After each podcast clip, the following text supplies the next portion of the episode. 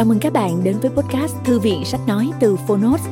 Ở podcast này, chúng tôi chia sẻ phần mở đầu và chương mục của những sách nói bán chạy thuộc nhiều lĩnh vực khác nhau được đội ngũ của Phonos chọn lọc. Mong là thông qua podcast, người nghe sẽ tìm thấy quyển sách phù hợp cho bản thân và cả những kiến thức hữu ích cũng như nguồn cảm hứng, kinh nghiệm giúp cuộc sống hàng ngày trở nên phong phú, hiệu quả hơn. Podcast Thư viện Sách Nói được phát sóng đều đặn vào thứ ba, thứ năm và thứ bảy hàng tuần. Mời các bạn cùng đón nghe. Và nếu yêu thích nội dung này, hãy tải ứng dụng âm thanh số và sách nói có bản quyền Phonos để nghe trọn vẹn cuốn sách. Ngoài ra, Phonos còn sở hữu hàng ngàn nội dung số hấp dẫn khác như tóm tắt sách, ebook, thiền, truyện ngủ, nhạc chủ đề vân vân. Hẹn gặp lại các bạn tại ứng dụng sách nói có bản quyền Phonos nhé. Còn bây giờ, hãy cùng lắng nghe cuốn sách của ngày hôm nay.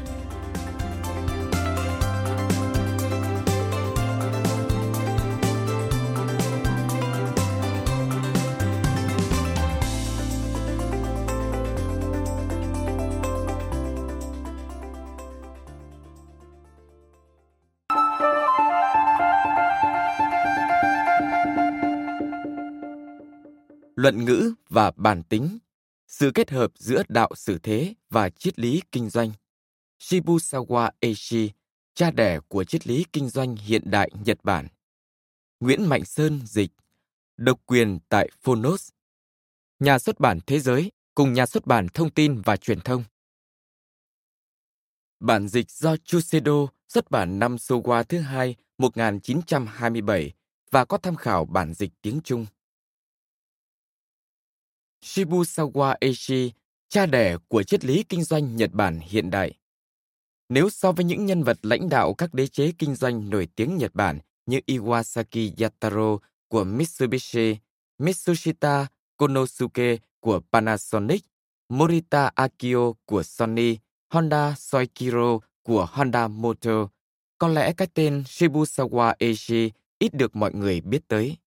Thế nhưng phải nói rằng Tầm ảnh hưởng và vai trò Shibusawa Eishi với công cuộc minh trị duy tân, với việc tạo dựng nền móng vững chắc cho một Nhật Bản phát triển phồn thịnh hiện nay là không hề nhỏ. Vì thế, cũng chẳng phải ngẫu nhiên mà người đời dành vô vàn lời ngợi ca có cánh cho ông. Nào là bậc thủy tổ của chủ nghĩa tư bản Nhật, nào là cha đẻ của triết lý kinh doanh Nhật Bản hiện đại, nhân vật kiệt xuất trong thời Minh Trị Duy Tân, được liệt vào một trong 12 người sáng lập nền nước Nhật. Shibusawa Eishi sinh năm 1840 và mất năm 1931. Tại quận Hanzawa, đất Musashino, nay là thị trấn Fukaya, tỉnh Saitama. Trong một gia đình làm nghề trồng dâu nuôi tằm và chế thuốc nhuộm bằng lá tràm. Sau này ông được làm việc cho gia đình Hototsubashi, một trong ba dòng họ mạc chúa Tokugawa. Đến khi công tử Yoshinobu được chọn làm shogun đời thứ 15 của Mạc Phổ, Shibusawa cũng trở thành nhân vật trung tâm và rất quan trọng trong mạc phủ. Năm 1867, Shibusawa từng tháp tùng công tử Tokugawa Akitake, em trai Shogun Yoshinobu, sang dự hội trợ Paris, có cơ hội được tận mắt tham thú xứ Âu Mỹ. Đến năm 1868, ông trở về nước, sau đó ông có thời gian ngắn làm việc cho chính phủ Minh Trị. Thế nhưng, nhận thấy tình hình đất nước còn nhiều khó khăn, người đời và chính phủ còn coi nhẹ thương nghiệp buôn bán, dẫn đến đất nước nghèo đói không cách nào vực lên được. Ông quyết tâm từ quan để gia nhập giới thực nghiệp, đi theo con đường làm giàu, tìm cách khiến Nhật Bản trở nên hưng thịnh. Quá nửa cuộc đời mình, ông theo đuổi thực nghiệp. Sau khi tổng kết lại, người ta thấy có đến khoảng 500 công ty có liên quan trực tiếp hoặc gián tiếp tới ông, trong nhiều vai trò khác nhau như giám đốc, chủ tịch, cố vấn, kiểm soát, tư vấn, nhà đầu tư hoặc các chức vụ tương tự. Và những công ty ông từng tham gia đều hoạt động trên rất nhiều lĩnh vực khác nhau, từ vận tải đường bộ, đối ngoại, ngân hàng, thương mại và công nghiệp, khai khoáng, gốm sứ, hóa chất, điện lực, bảo hiểm, vận tải đường biển, vân vân. Có được những thành công như vậy là bởi trước sau ông luôn giữ vững triết lý, kinh doanh phải vì sự phồn vinh thịnh vượng của quốc gia chứ không nên chỉ vì sự giàu sang phú quý của bản thân. Kinh doanh phải gắn liền với đạo đức, với nhân nghĩa, với chữ tín. Có như vậy thì hoạt động kinh doanh mới ổn định, sự giàu sang đạt được mới vững bền. Kinh doanh mang lại của cải và rồi của cải đó phải phục vụ cho ý nghĩa nhân sinh, cho các hoạt động công cộng nhằm mang lại lợi ích cho đông đảo quần chúng nhân dân. Ngoài ra, bản thân ông cũng luôn chú trọng và quan tâm đến lĩnh vực giáo dục và đào tạo, đặc biệt là tầng lớp thanh niên, nhấn mạnh đến vai trò và chức phận của người làm thầy cũng như kẻ làm trò. Bận tâm đến vấn đề của người già, ông cho rằng người già cũng có thể làm việc, cũng có thể đóng góp được nhiều hữu ích cho xã hội, chứ không phải già rồi, nghỉ hưu là xong. Toàn xã hội phải nên xem người già như là một thành phần không thể thiếu vào việc đóng góp cho sự phồn vinh thịnh vượng của đất nước. Ông cũng lưu tâm đến vấn đề giáo dục nữ giới. Ông cho rằng thành công của các vĩ nhân thời xưa và của tầng lớp thế hệ thanh niên ngày nay đều nhờ ở cách giáo dục của người phụ nữ, của người mẹ cả. Do đó, việc giáo dục nữ giới nhất quyết không thể xem nhẹ. Ông cũng dành tình cảm cho cả những người tàn tật, khuyến nghị xã hội hãy đối xử bình đẳng với họ, quan tâm đến họ. Tất cả những triết lý tư tưởng đó đều được ông thể hiện khá rõ trong các cuốn sách bàn về vấn đề đạo đức trong kinh doanh, về vấn đề đối nhân xử thế. Đặc biệt, ông chú trọng giáo huấn những người làm trong lĩnh vực công thương nghiệp. Và nổi tiếng nhất trong số đó phải kể tới cuốn Luận ngữ và bản tính. Ngay từ tiêu đề của cuốn sách, ông đã xác định tôn chỉ cho suốt cuộc đời mình là tìm cách điều hòa, kết hợp nhuần nhuyễn giữa tư tưởng và triết lý trong sách Luận ngữ, cuốn sách hàng đầu về đạo đức, tu dưỡng bản thân của phương Đông, với chiếc bàn tính được coi là vật dụng không thể thiếu của người làm thương nghiệp. Từ xưa đến nay, nhiều người luôn có một quan niệm rằng những người theo thương nghiệp, buôn bán để làm giàu đều là phường gian dối, lươn lẹo. Thế nhưng, với những trải nghiệm trong mấy chục năm dấn thân theo thực nghiệp, Shibusawa khẳng định rằng người làm thương nghiệp luôn cần phải có đạo đức và người có đạo đức hoàn toàn có thể làm giàu được và sự giàu sang đạt được nhờ đạo đức sẽ giữ được lâu bền hơn. Suy cho cùng, mọi thành công hay thất bại đều là bèo mây bọt nước mà thôi. Và thứ lưu lại duy nhất trên đời chính là thái độ, là hành vi ứng xử, là đạo đức mà chúng ta tu dưỡng và thể hiện trong cuộc sống thường ngày. Cuốn sách Luận ngữ và Bản tính được xuất bản lần đầu năm 1916, ngay sau Thế chiến thứ nhất kết thúc. Đã hơn 100 năm kể từ khi cuốn sách ra đời. Thế nhưng, nhận thấy cuốn sách vẫn còn giá trị đối với độc giả Việt Nam, chúng tôi quyết định dịch cuốn sách này sang tiếng Việt. Chúng tôi dịch theo bản tiếng Nhật do Chuseido xuất bản năm Showa thứ hai năm 1927 và trong quá trình dịch có tham khảo bản dịch của cuốn sách này ra tiếng Trung xuất bản năm 1996. Công việc biên dịch cuốn luận ngữ và bàn tính là một thử thách cực kỳ khó khăn đối với chúng tôi. Bởi cuốn sách đã xuất bản cách nay hơn trăm năm, ngôn ngữ tiếng Nhật khá cổ kính, lại thêm trong sách có trích dẫn và sử dụng rất nhiều câu từ trong kinh điển nho giáo, chủ yếu là tứ thư, gồm luận ngữ, mạnh tử, đại học, trung dung.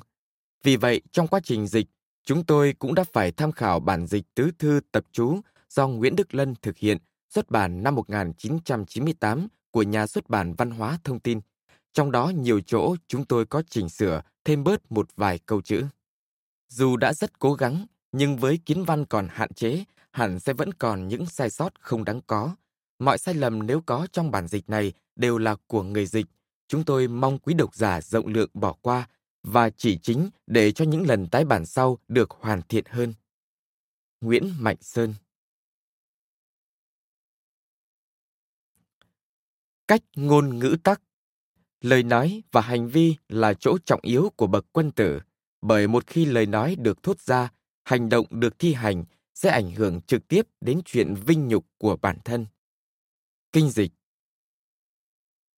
Khắp triều đình thiếu gì người phát biểu ý kiến, nhưng mấy ai dám nhận lỗi lầm khi cơ mưu thất bại. Kinh thi Lời nói chẳng cốt ở nhiều lời, mà nói sao cho chúng, xét sao cho kỹ những điều định nói. Đại Đái Ký Tiếng tăm không nhỏ mà chẳng ai biết, hành vi quang minh chính đại mà chẳng ai hay. Đừng vì chút thanh danh và vài chuyện thấp hèn mà không thi hành điều thiện lành. Thuyết Uyển Tu sửa ý chí thì xem thường phú quý, chú trọng đạo nghĩa thì coi nhẹ tước vương công. Tuân tử Chương 1 sự thế và chuẩn tắc.